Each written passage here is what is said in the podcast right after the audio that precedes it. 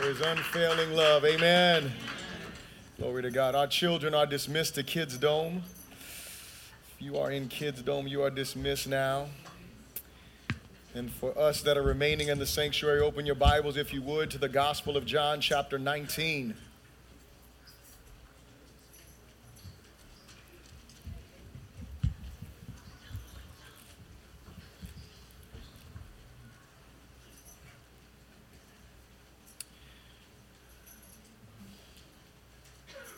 Gospel of John, chapter 19. And we will, be, we will begin reading in verse 17.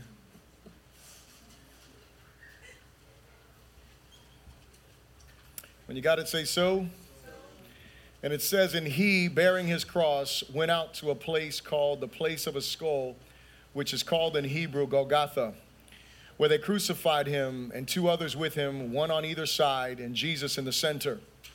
Now, Pilate wrote a title and put it on the cross, and the writing was Jesus of Nazareth, the King of the Jews. Then many of the Jews read this title, for the place where Jesus was crucified was near the city, and it was written in Hebrew, Greek, and Latin. Therefore, the chief priest of the Jews said to Pilate, Do not write the King of the Jews, but he said, I am the King of the Jews. Pilate answered, What I have written, I have written. Then the soldiers, when they had crucified Jesus, took his garments and made four parts to each soldier a part, and also the tunic. Now the tunic was without seam, woven from the top in one piece. They said, therefore, among themselves, Let us not tear it, but cast lots for it, whose, whose it shall be, that the scripture might be fulfilled, which says, They divided my garments among them, and for my clothing they, cla- they cast lots. Therefore the soldiers did these things. Now there stood by the cross Jesus, his mother, and his mother's sister, Mary, the wife of Clopas, and Mary Magdalene. When Jesus therefore saw his mother and the disciples whom he loved standing by, he said to his mother, Woman, behold your son. And he said to the disciple, Behold your mother. And from that hour, that disciple took her to his own home. After this, Jesus, knowing that all things were, were accomplished, that the scripture might be fulfilled, said, I thirst. Now, a vessel full of sour wine was sitting there, and they filled a sponge with, with sour wine, put it on, on hyssop, and put it in his mouth. So, when Jesus had received the sour wine, he said, It is finished. And bowing his head, he gave up the spirit. He gave up his spirit. Therefore, because it was the preparation day, that the bodies should not remain on the cross on the Sabbath, for the Sabbath day was a high day, the Jews asked Pilate that their legs might be broken and that they might be taken away. Then the soldiers came and broke the legs of the first and of the other who was crucified with him. But when they came to Jesus and saw that he was already dead, they did not break his legs. But one of the soldiers pierced his side with a spear, and immediately blood and water came out. And he who, who has seen has testified, and his testimony is true, and he knows that he is telling the truth so that you may believe. For these things were done that the scripture should be fulfilled. Not one of his bones shall be broken. And again, another scripture says, They shall look on him whom they pierced. Father, we love you. And we thank you so much for your word this morning, Lord God, that is truth, that sets us free. We thank you, Lord God, for the revelation of your kingdom, Lord God, that you give us. And Lord, we just ask you this morning that you would speak to our hearts, Lord God, that you would illuminate our minds, and Lord God, that you would bring edification to our lives. I pray, Father, that we would not just be passive hearers of your word this morning, but that we would be active listeners, Lord God, and respondents to your word, that we would do what you call us to do, Lord God, and that we would bring you glory and honor and all things, Lord God. And we pray this, these things in the good name of Jesus. Everyone said, you may be seated in the presence of the Lord. So if you don't have an outline, just raise your hand really quickly. Want to make sure everybody gets an outline. Keep your hands up so the ushers can see you. Don't put it down until you get the outline, okay? That's the, that's the key there. Just keep your hands up. It's important that you take these outlines and that you read along with me. You can follow along in the outline, um, in the introduction. You can follow along the first part of the sermon with me. You can also take notes. As I shared with you before, we first started doing these outlines, it was because we were utilizing them in our Connect Life groups. And so in our Connect Life groups, we discuss the sermons and we'd have conversation. But what I've been challenging you to do since the beginning of the summer is that you would take these and that you would utilize them. The Bible says that we are all called to make disciples. And so we have the scriptures that we can utilize in order to help make disciples. And so my hope is that you would be discipling someone that you would be helping someone grow in their faith, and you can utilize these outlines and these questions to help them, but not just them, but also to help yourself, because there's some questions for you to answer in this outline. Amen? All right, everybody has an outline, so we are going to continue on in our series here. We're continuing in our series, The Real Jesus. And so, in this portion of scripture, and if you, if you haven't realized, we only have a few weeks left to the end of the year, and we have stood strong. We have walked through the Gospel of John, which has been exciting for me. I hope it's been edifying for you. I know that it's been different because the first time that we've ever gone through a book in its entirety in a year. Nonetheless, I think that it's important for us that we go through the scriptures, that we look at what the Bible teaches, and that we grow together in the faith. And, and really, the biggest thing that I want you to realize, if you haven't gotten this yet, my heart has been this year that we really understand something. If we don't understand it yet, it is that it really is all about Jesus. Amen. It really is all about Him. It's not about other things that are going on around us. It really is about Christ. It really is about exalting Jesus. It's about knowing Him. It's about our faith being built in Him. And the way that our faith is built, the Bible says that faith comes by hearing and hearing the Word of God. Faith doesn't come by me saying some slick quotes. Hello, somebody, right? Faith doesn't come by, you might be like, oh, that was really good, but that doesn't mean that that built your faith. You know, you might have taken notes, maybe you tweeted it or something like that, but here's the real deal. The reality is our faith is built upon upon the word of God. It's upon the words of that, that God is inspired, and those are the scriptures. And so my hope is that you will embrace these truths that we've learned and that your faith is being built in Christ and who he is. And so today we're coming to um, the, the latter part of John. We only have three chapters left 19, 20, and 21. And so today we're going to look at the crucifixion, and the title of the message is A Crucified King. And so, in this portion of scripture, and you can follow along in your outline here, in this portion of scripture, we come to the culmination of the most significant moment in history. Here we see the fulfillment of God's promise to crush the head of the serpent in the sacrificial death of God the Son. And so, if you write there notes, you can write um, Genesis chapter 3 and verse 15. Genesis chapter 3 and verse 15 is called the Proto Evangelion, or the first event, uh, uh, or the first gospel that was preached. And when God was communicating to Adam and Eve and the serpent regarding the fall and the curse that was come upon that was going to come upon them, God says to the serpent that he would put enmity, right? He would put this animosity between the seed of the woman and the, and, and, and the serpent. And that what would happen is, is that the, the seed of the woman would crush the head or bruise the head of the serpent while the serpent would bruise the heel of the seed. And so, who is that seed? That seed is Jesus. Amen. And so God prophesied then that this was going to happen. And what we are seeing here is we are seeing this being accomplished. And so what God spoke, this becomes so important for us because we realize that thousands of years before this comes to pass, God spoke about his son that was going to come and was going to crush the head of the serpent. And for us that are believers, that should excite you because it shows us something. It shows us that thousand years, that thousands of years, it shows us that much opposition, it shows us that all kinds of things that could have hindered Jesus from coming to be, accomplishing this could not happen because what? God's plans will be fulfilled.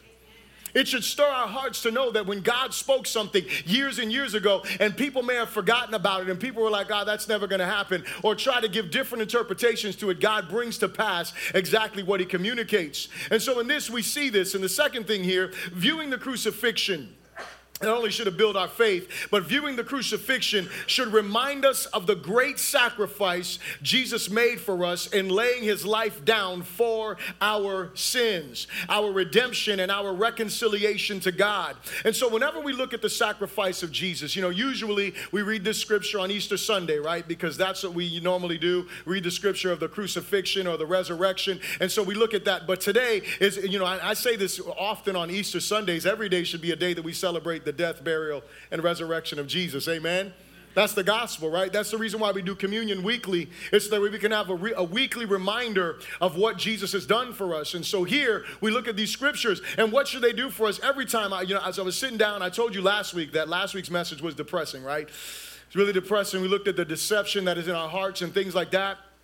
But I'll tell you, as I was preparing for this week, I really, if you ever want to be depressed, if you ever want to be, if you ever just need to be depressed, I know that we all need to be depressed, right? Because we're just also joyful, right? So we need to just make ourselves depressed because life isn't hard enough as it is. But if you ever just really want to be like, and when I say depressed, I don't mean depressed in a bad way because I want you to get this. If you just want to feel your heart sinking, I want to challenge you to go through the end of each of the Gospels just read through them, the last part, the last portions of the gospels of each of them, and look at what Jesus went through on his way to the cross. And you will see as you read these scriptures, if you have any any kind of heart for God, you will begin to sink in your seat as you're reading that.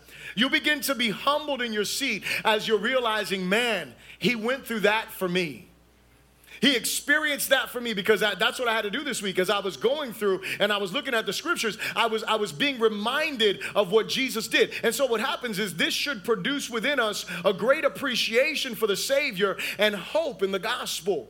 You see, when we sit down and we sing songs like Your Love Never Fails, what makes that song so powerful is not the words, it's not how hype the music is, it's none of that. It is what? It is the reality of what we are singing that his love never fails that he went through all of this suffering that we'll look at today, that he went through all of this hardship that we'll look at today. He went through all of that, and his love never ever fails us. That is the motivation and the reason why we should sing. And so when we look here at John's gospel, John's gospel is a little bit different than the other gospels. Obviously, Matthew, Mark, and Luke, those are called the synoptic gospels. And so when you look at them, they are they, they, they synthesize with each other in the sense that what they do is they, they all tell kind of the same exact stories and the same parables, same miracles, things like that. They kind of bring it together, and each of them will give you a different perspective. You read them together, you get some clarity. But in John's gospel, John does something different when it comes to him focusing on the crucifixion. And he chooses not to focus on the brutality of the crucifixion, but on the continuous fulfillment of prophecy in Jesus, even to the point of death, driving home the point that the one who is being crucified is the long awaited King of Israel, the Messiah, and the prophet who was foretold as coming. Are you hearing me? What he does, remember the whole thing is this is that these are written so what? So that way you can believe that Jesus is the Christ, the Son of God, and in believing you can have life in his name, right? That's John chapter 20, verse 31. That's the memory verse that I know everybody has memorized. And at the end of the year, we're going to celebrate and say it all together, one by one. Amen. Okay. So, anyway, the point of John's gospel is what? It is so that way we can believe. It's so that way we can know who Jesus is. And so, what John does here, and the reason why we read more scripture than we normally do in the in, in, in in the introduction is because I wanted you to see that all the way through this crucifixion, even when Jesus is no longer breathing, prophecies are still being fulfilled over his life. Prophecies are still being accomplished because that is the great and glorious God that we serve. Amen?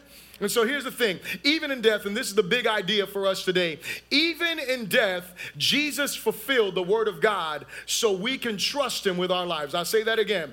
Even in death, Jesus fulfilled the word of God so we can trust him with our lives. Listen, if death could not hinder Jesus from fulfilling God's will, Nothing that we face in our lives can hinder God from accomplishing His will in us. This is the big idea that I want you to grasp that no matter what you're facing, no matter where you're at in life, no matter what is going on around you, you and I can trust wholeheartedly that God can accomplish His will in us. It's up to us to trust Him to fulfill His purposes and His plans according to His will and according to His desires. Amen? And so here's the first thing I ask you to repeat after me say, Our King graciously cares for us. Our King graciously cares for us. Now let's look at verse 26 to 27 normally what i would do is i would run through all of the scriptures in, in, in, a, in a portion that we read and run through them. But what i want to do is i'm going to focus on a small portion in this chapter. And the reason is because i want us to look at these three different things that happen on the cross that become so important for us. Three particular words that jesus communicates. And so the first one is this our king graciously cares for us. Look at verse 26 and 27 it says when jesus therefore saw his mother and the disciples whom he loved standing by, he said to his, his mother, Woman, behold your son. Then he said to the disciple, Behold your mother. And from that hour, that disciple took her to his own home. So here's what I want us to do for a moment. I told you about being depressed, right? So I'm going to get you a little depressed real quick. Let's turn to Matthew chapter 26. And um, let's look at this together. And there, there's a reason for this because I want, I, want, I want you to understand really what's happening. See, because if you read this scripture here and you just think, oh, you know, whatever, you know, Jesus said these words, that's real nice. He was thinking about his mom, but you don't realize what Jesus has actually gone through, then you, you, you really don't understand the depth of really what was going on here. And so look at Matthew 26 really quickly, and we're going to look at verse 65 and verse 68.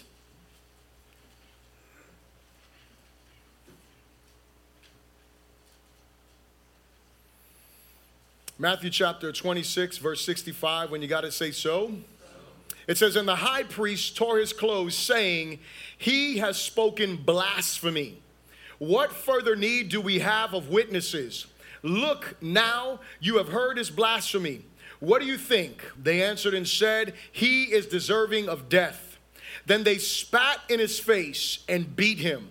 And others struck him with the palm of their hands, saying, Prophesy to us, Christ. Who is the one who struck you? I look over to chapter 27 and verse 26. It says this It says, Then he released Barabbas to them. And when he had scourged Jesus, he delivered him to be crucified. Then the soldiers of the governors took Jesus in the praetorium and gathered the whole garrison around him, and they stripped him and put a scarlet robe on him. And when they had twisted a crown of thorns, they put it on his head and a reed in his right hand, and they bowed the, and they bowed the knee before him and mocked him, saying, Hail! King of the Jews. Then they spat on him and took the reed and struck him on the head. And when they had mocked him, they took the robe off him, put his own clothes on him, and led him away to be crucified. And you can turn back to the Gospel of John. And so John doesn't show us all of these graphic details, but we realize that Jesus was spat upon. We realize that he was smacked, that he was beaten. For those of you that have seen The Passion of the Christ, raise your hand if you've seen that movie really quickly. Just show your hands. For those of you that haven't seen it, it is a graphic, graphic depiction. And I'm not saying that, that, that, that every single thing in there in the movie is accurate, but what I do want you to know is that the beating of Jesus is probably the closest picture that you will ever get. And listen, I'm going to tell you something. I encourage you. I know that some people in here are like, man, I I can't watch it. Years ago, we were I was preaching on a, on, a, on an Easter Sunday, and I decided to show that, and there were some people that were actually offended that I showed that. Some people they just couldn't handle it because it was so overwhelming and so emotional. And here's the deal: the deal is that you know we watch, and, and I hate to say this, but there's some people that even Christians, you watch some movies that you shouldn't be watching, right? And what I mean by that is some movies with some nasty language in it. You watch some movie with some nasty for nasty pictures in it. You watch some stuff that you should feel very convicted and very bad about, okay? And here's the thing, but some of you won't take the time to look at something that is a true story that really happens and gives you a graphic looking into what your Savior really went through when you look at the passion of the Christ and you see that portion there when he is being beaten, you are literally seeing the gravity, the, the, the, the, the, nastiness of the way the Romans would whip someone. When that, when that talks about being scourged, okay? And that beating that Jesus took, what he went through there, when we see it in the pages of our Bible, it doesn't allow us to really elaborate in our minds because we think, oh, he was spit upon or whatever. But when you really think about that and you can go back to that beating, that's what Jesus went through prior to that. Another word that we read past real quickly, and I noticed this that every single one of the Gospels says it the same way. It says, and he was crucified, and it moves on. And the reason for that is because when you look at the word crucified, the people who were in that time reading those scriptures would have read crucified, and in their mind, they understood what was happening. And so here's the thing there's two plausible things of what happens in the crucifixion. I'm going to give you both of them. One of them is this, and first of all, what would happen is after Jesus was beaten, the scriptures show us that he carries his cross, and that was the cross beam of what he carried. And so he wasn't even strong enough after this beating to carry it himself. Someone else had to, had to help him carry it. But what he did was he carried the cross, and whenever a criminal was, was, was crucified, they went from the place of judgment and they had to carry that crossbeam from the judgment place to the place of crucifixion throughout the city. And that way the people would know that this was the worst of worst criminals, and that he and that way people would fear the execution he was about to receive and they would bring him to the place of crucifixion. And so here's one plausible side it's that they laid him down on the crossbeam when they laid him down on the crossbeam, for sure, this is what happens is that regardless of both of the plausible situations, this is what occurs. They stretch out their arms as far as they can. They take the nails and they either nail them through his wrist here or they nail them through his hand, probably through his wrist, so that way he can hold his weight there. And then they nail him down there, all right? So this is painful, excruciating. He's already been beaten, he's already gone through enough, but they're going to do that as well. So now they beat, they, they do that. And so the one idea is this because I've read this and I've always believed the second one, but this is another plausible idea. It's that they they, they find a way to, to, to pull him up on that crossbeam. So now he's held by these nails till they bring him up to the top and then they put him into the other part of the cross. And then once he's there, they put his feet on top of something and they nail his feet into the cross. Now, the reason they're doing this is because the way someone died typically from crucifixion was from what? Suffocation right? Because they couldn't breathe, and so they had to keep pushing themselves up. And so that's one plausible idea. The other one is that it's more like akin to the passion of the Christ. And what happens is, is that they bring him, he carries his cross, they lay him down on top of it. All pieces are there. He's nailed to the cross, and then he is slid up into the hole that is there for the cross, and then his body jerks one last time as he falls down onto the cross. Either one is excruciating. But this is what the crucifixion means. This is what Jesus has gone through. Why do I paint this picture? Because I want you to know that even the best person, even the nicest guy, would not be thinking about anybody else at that moment. Are you hearing me? At minimum, you know, I mean, I don't know about you, but I know me. When I'm in pain, I don't want anybody to touch me. Hello right? Like I don't want to talk to anyone. I don't want anyone to see me crying because you know I'm a man and I can't cry, right? You know, you know how that is, right? You know, I don't want anyone to be near me when I'm in pain. And so Jesus is not only, I mean, he is butt naked. I mean, I know we see the pictures. He is butt naked on there. That's part of the embarrassment of what's going on. He's hanging on this cross. He's not concerned about himself. This is the third word, by the way, that he said because the first one was what? Father, forgive them for they know not what they do. The second word was what? It's when he promises someone salvation, the guy on the cross and he says, Surely, surely, I tell you today, you will be with me in paradise. And then we come to the third word where he says, Woman, behold your son, and look, behold your mother. So, what is he doing? He is saying, Listen, I want someone to take care of you because what? Because even on the cross, Jesus is concerned with what? Fulfilling the will of the Father, which is what? To honor your father and your mother. Jesus, being the eldest son, guess what? He was supposed to take care of his mother, but because he was being crucified, he does what? He passes the baton onto his beloved disciple John and says, You take care of my mother for me because I won't be able to do it. This is the Savior that we have. Our King graciously takes care of us. Why is it so important for us? Well, first of all, because it shows us that God is not self centered. But can I bring it to, to, to, us personally? See, because when we go through hardship in our lives, when we go through difficulty in our lives, you want to know what the last thing we want to do? Care about someone else. You want to know what the last thing we want to do? We don't want to pray for anyone else. We don't want to think about anyone else. We don't want to look at anyone else's needs or anyone else's situation. But the reality is that God gives us a great example in His Son that no matter what, listen, I don't know, and nobody in here is hanging on a cross. Hello. Nobody here has gone through. I, I, listen. I know we all going through, you know, difficult situations and different situations in our lives, but no one has gone through what Jesus has gone through. I'm sorry, none of us are experiencing that. And yet, on this cross, Jesus is showing us the great example that when you and I are going through our most difficult moments, that we must concern ourselves with other people. Are you here? We must have that mindset the same way that Jesus. Why was Jesus able to do this? It is because he knew beyond a shadow of a doubt that even though he was suffering, even though he was going through this crucifixion, his life was in the hands of his Father. Are you here? And because he knew that his life was in the hands of his father, he was able to take his focus off of himself and put it on someone else.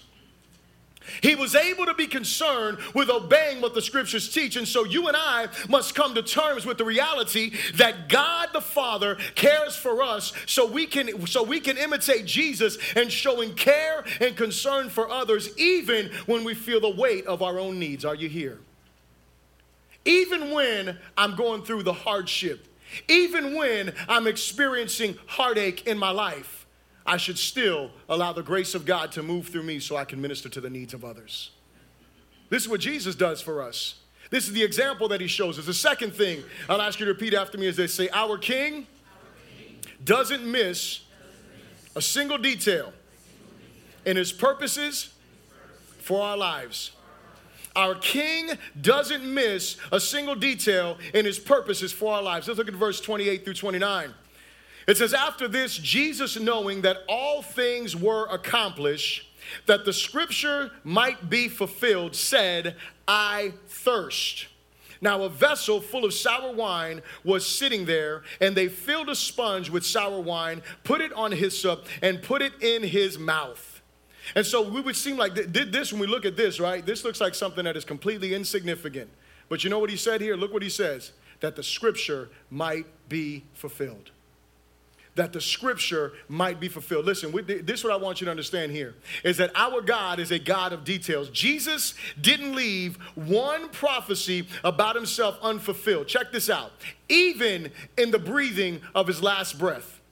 We looked at the scriptures here, right? We read we read through here about the breaking of the legs. And the reason why they broke the legs, obviously, the scripture tells us because it was the day before the Sabbath, it's Friday, and they don't want these people to be hanging where? They don't want them to be hanging on the cross because the Sabbath is Saturday, so they need to get them down. Now, not now, now this one thing that you that we don't realize is that in crucifixion, people didn't die like in a couple of hours. Sometimes people took days as a matter of fact, crucifixion was so terrible, some people literally lived long enough to have them to have them actually be eaten by animals before they died. Are you hearing me?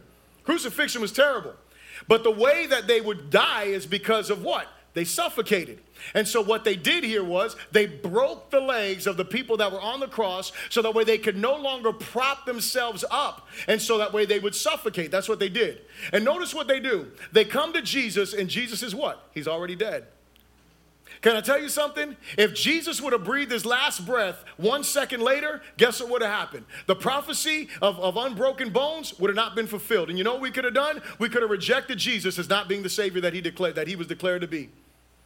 We could have rejected him as that, but our God pays attention to all of the details, every one of the details. Seconds later, and he would have what? Would, that would have been an unfulfilled prophecy. See, here's the thing we must realize that God cares about the details of our lives. If you think about the old covenant, right? In the old covenant, we have like these laws, right? These ceremonial laws about the sacrifices. We have the civil laws of the way that the people are supposed to work with each other. And then they have something called dietary laws. Say dietary laws.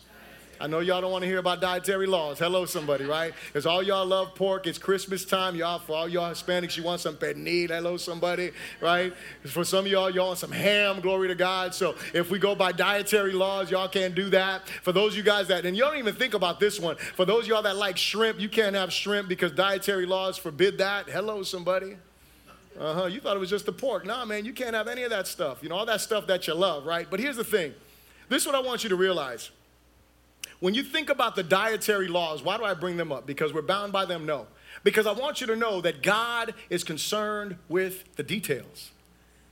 He points out exactly what they're supposed to eat. He's saying, hey, these things are good for you. These things are not good for you. I mean, I'm just saying, that's what he communicates. He makes sure that he shows us that he's involved in the details. First Corinthians chapter 10, verse 31, it tells us what? It tells us that whether we eat or we drink, we are to do all for the glory of God, which shows us again that no matter what we are doing, God is involved in the details of our lives. See, we must live our lives, and I want to say this a couple times today. We must live our lives for the glory of God. That's the big thing for me, is that we live. What, what, what is the, the, the, the vision of Faith Home Fellowship? It is to please the Lord. That's what it is, right? And so the vision is to please God. We want to please Him. In other words, I want to live, and you should want to live for His glory. And here's the thing knowing that every word, this, this is why it's so important, and this is why I can live, why you can live for the glory of God. You don't have to live for your own glory, you don't have to live for someone else's glory. You can can live for the glory of God because of what? Because every word that God has spoken over your life specifically and every word that is general to all of us will come to back, will come to pass, and you need to know that God's not going to miss a detail.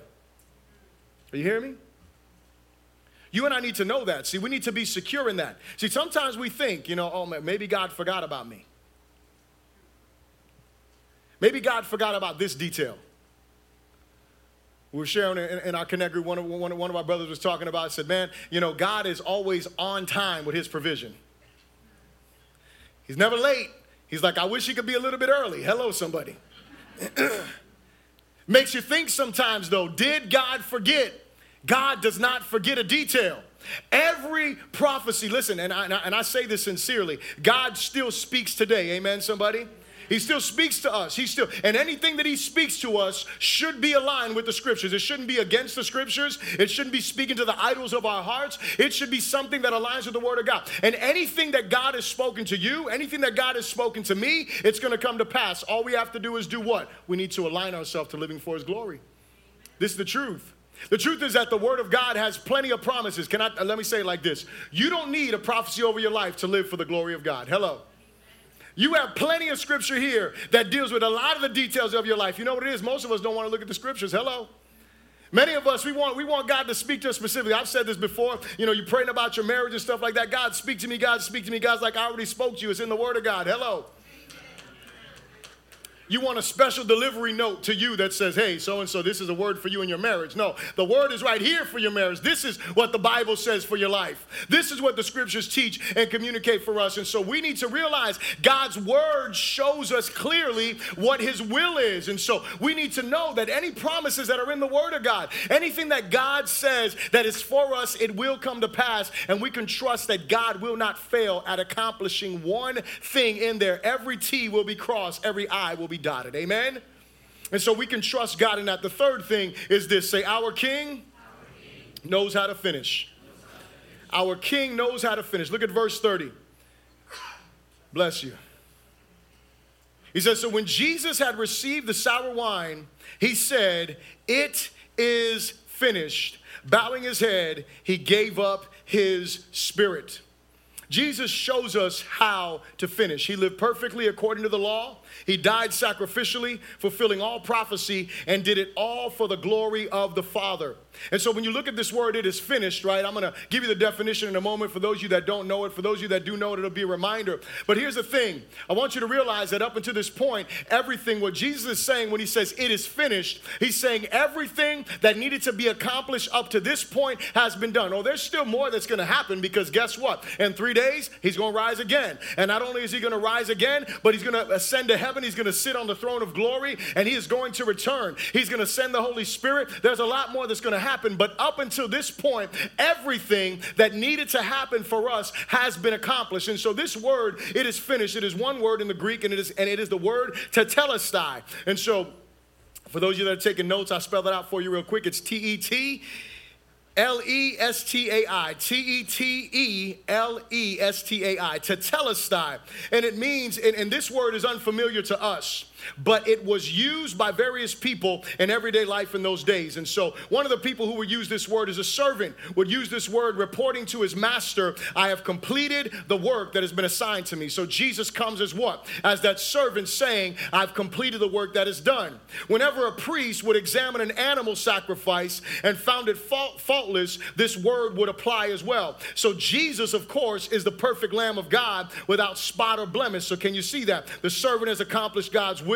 He's the spotless lamb that is there. Here's the one that I really like. When an artist completed a picture or a writer a manuscript, or, or she, he or she would say, It is finished. And so here's the beauty of this the death of Jesus on the cross completes the picture that God has been painting, the story that He had been writing for centuries. And because of the cross, we understand the ceremonies and prophecies in the New Testament or the Old Testament. And so perhaps the most meaningful meaning of tetelestai that was used was by merchants. And this is the one that you guys hear of all the time merchants would put on something paid in full. That's what tetelestai meant. And so when he gave himself on the cross, Jesus, Jesus fully met the righteous demands of a holy law. He paid our debt in full. None of the Old Testament sacrifices, hear me when I say this, could take away sins. Their blood only covered sins. Did you hear the difference? See, the Old Testament sacrifice covered sins, didn't remove sin. But the Lamb of God shed his blood that the blood can take away the sins of the world. This is what this word tetelestai means. And when Jesus gets on the cross and he says, It is finished, he is saying, It is finished. He is saying there is nothing else that is left to be done. There was an evangelist, uh, his name was um, Alexander Wooten, and he was he, a, a young man came up to him, a flippant young man came up to him, and he asked him a question. He said, "What must I do to be saved?" And so the evangelist looked at him and said, It's too late. And the guy was like, Oh, hold on a second. He's like, Are you saying that there's nothing that I can do? He's like, Is there nothing I can do to be saved? He's like, No, it's too late. It's already been done. All you can do is believe. You see, we, we want to add, we want to try to save ourselves, we want to try to deliver ourselves, and we need to realize that to tetelestai means it is finished. The only thing that we can do that has to do with salvation is believe, is to trust in the Savior, to trust in the great sacrifice that Jesus made for us. It's to realize that, listen, apart from God, I am lost in my sin. Apart from God, I am on my way to hell. Apart from God, there is truly no hope for me. That apart from God, there is no deliverance. My religious activities, they don't save me. Me coming to church don't save me. Me giving money doesn't save me. Me singing songs doesn't save me me. Me being good doesn't save me. Me do, giving to charities doesn't save me. Me doing all the good stuff that I can do, none of that stuff saves me. There is one thing that saves me, and that is the sacrifice of my Savior. There is one hope that I have, and that is to put hope in Jesus Christ, to trust Him with all of my life. And the beauty of this is, is that it doesn't end there, but what happens is when I put my faith in Jesus, for those of you that have done that, you receive a new identity. No longer does God know you by the old you, but God calls you a new creation in Him. Amen. God calls you a new person. You have a new life, and then He does what? He gives you new desires, He gives you a new heart, He gives you this new identity by which you need to recognize yourself so you can live for his glory, which is what I said. Jesus' death was a ransom. Hear me when I say this, not just an example. I don't want to minimize Jesus' death at all to being just an example to us because many people will say that, that his death was just an example. It's just something we're supposed to follow. And listen, none of us could follow in his footsteps when it comes to his death. He did way too much for us. But what I do want you to realize that in his death, there are some examples for us. And what we can do is say, you know what? I want to do what Jesus did. Jesus lived fully and he lived completely for the glory of God to fulfill the will of God. And for us, it should be the same thing that we live completely and fully for the glory and the honor of God. I want you to see this video and then I'll come wrap up.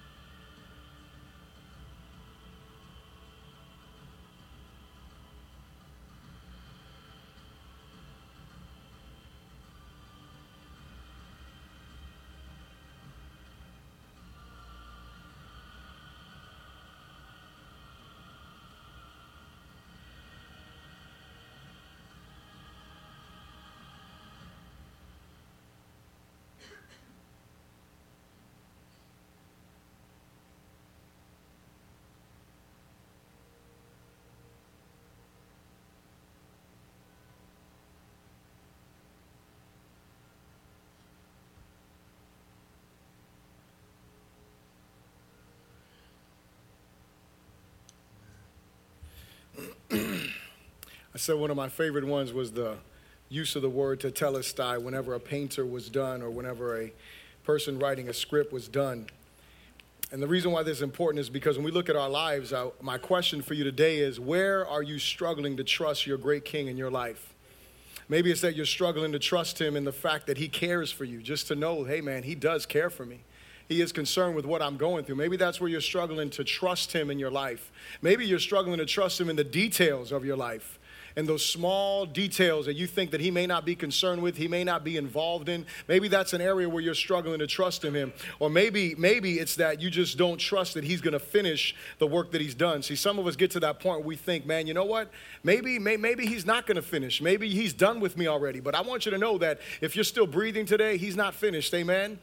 He's still working in your life. And so, wherever it is that you may be struggling to trust Him today, my encouragement for you is just like we saw this painting up here, is that you realize that God is painting the picture of your life. He is accomplishing His purpose in your life, and He wants you and I to simply do one thing, as I said earlier today live for His glory. Amen? So I'll stand to our feet and let us pray together. Father, we thank you so very much for this day, God. We thank you for our brothers. We thank you for our sisters, Lord God, that are in this place.